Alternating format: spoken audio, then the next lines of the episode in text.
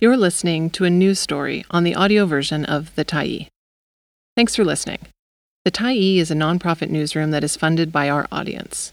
So, if you appreciate this article and you'd like to help us do more, head on over to support.thetyee.ca and become a Tyee builder. You choose the amount to give, and you can cancel anytime. BC launches new legal action over privatized healthcare. By Andrew MacLeod, February 3, 2023. Another company that charges patients an annual fee for access to primary health care is facing legal action from the BC government. The province's Medical Services Commission went to the BC Supreme Court Wednesday seeking an injunction against Harrison Healthcare, which has a clinic in downtown Vancouver that charges adult patients $5,500 for the first year of care. A statement from Health Minister Adrian Dix said the MSC's court application alleges the clinic's billing practices contravene the Medicare Protection Act. Under the Act, doctors who receive payments under the public plan may not charge a patient directly for any service normally paid for through the plan. Nor may a provider give preferential access to somebody in exchange for payment, or refuse to give insured care to someone who does not pay an extra fee. It is very important to uphold the Medicare Protection Act, which is in place to preserve our publicly managed and fiscally sustainable healthcare system for British Columbia, Dix said. Access to necessary medical care should be based on need and not an individual's ability to pay. Harrison Healthcare did not respond to a request for comment by deadline. The company's founder and chairman is Don Copeman, a businessperson who previously started clinics that TELUS now owns that were subject to a similar injunction application filed in December. The new clinics are named for Copeman's son Harrison, according to a post Copeman wrote explaining why he wanted a personal name instead of a corporate one. I wanted people to feel like they were getting a family doctor in the old school sense, he wrote. This would be a doctor that would be with them for life. It would be a doctor that knew their family well and cared about that family deeply. Although I believed we would have many doctors in the long run, I didn't want to become Doctors Incorporated. That didn't feel right. The Vancouver clinic charges $5,500 for the first year of its premier service, then $4,500 for each year after that. The website includes a statement explaining what the fees are for, appearing to anticipate the MSC's legal challenge. Fees for programs are strictly for the uninsured components of care, it says.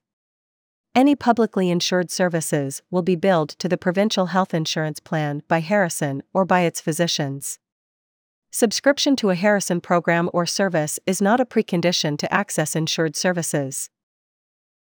It also describes the Premier service as a comprehensive primary healthcare offering where a patient will receive unlimited appointments and consultations with your Harrison team.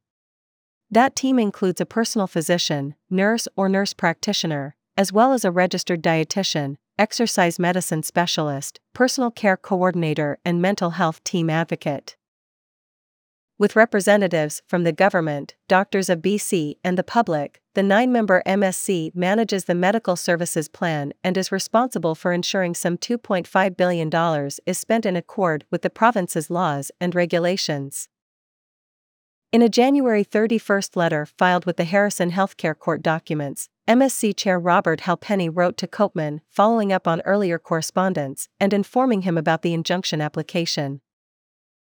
The Commission has determined, based on all of the evidence available to it, that the manner in which Harrison Healthcare is operating its health related programs, in particular its Premier, Foundations, and Harrison Kids programs, is in contravention of the provisions of the Medicare Protection Act.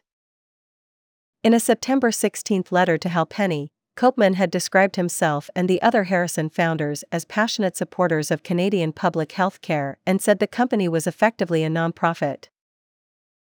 Staff were clear which services were insured and which were not, and the company made changes to its website to clarify what clients were being asked to pay for, he said.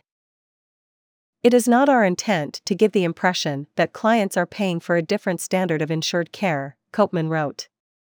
No person has been, or will ever be, refused insured medical services because they are not enrolled in a paid program.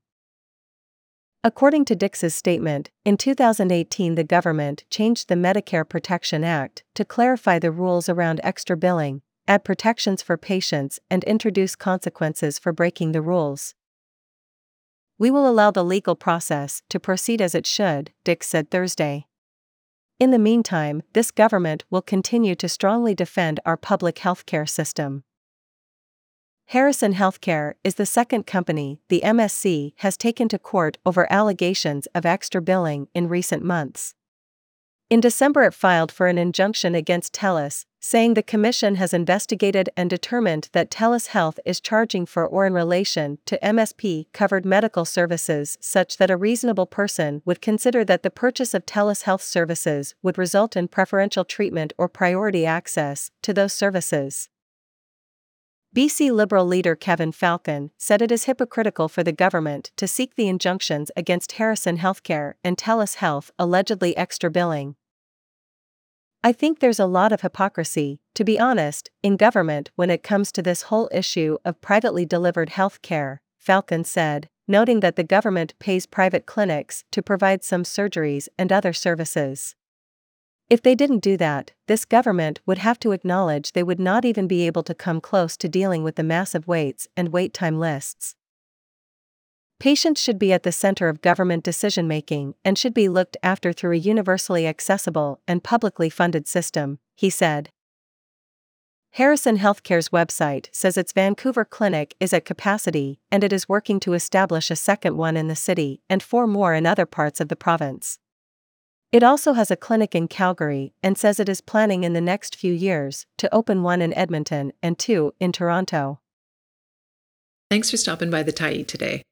Anytime you're in the mood to listen to important stories written well, we'll be here.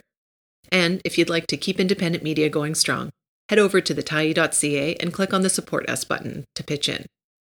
Finally, big, big thank you to all of our Tyee builders who made this story possible.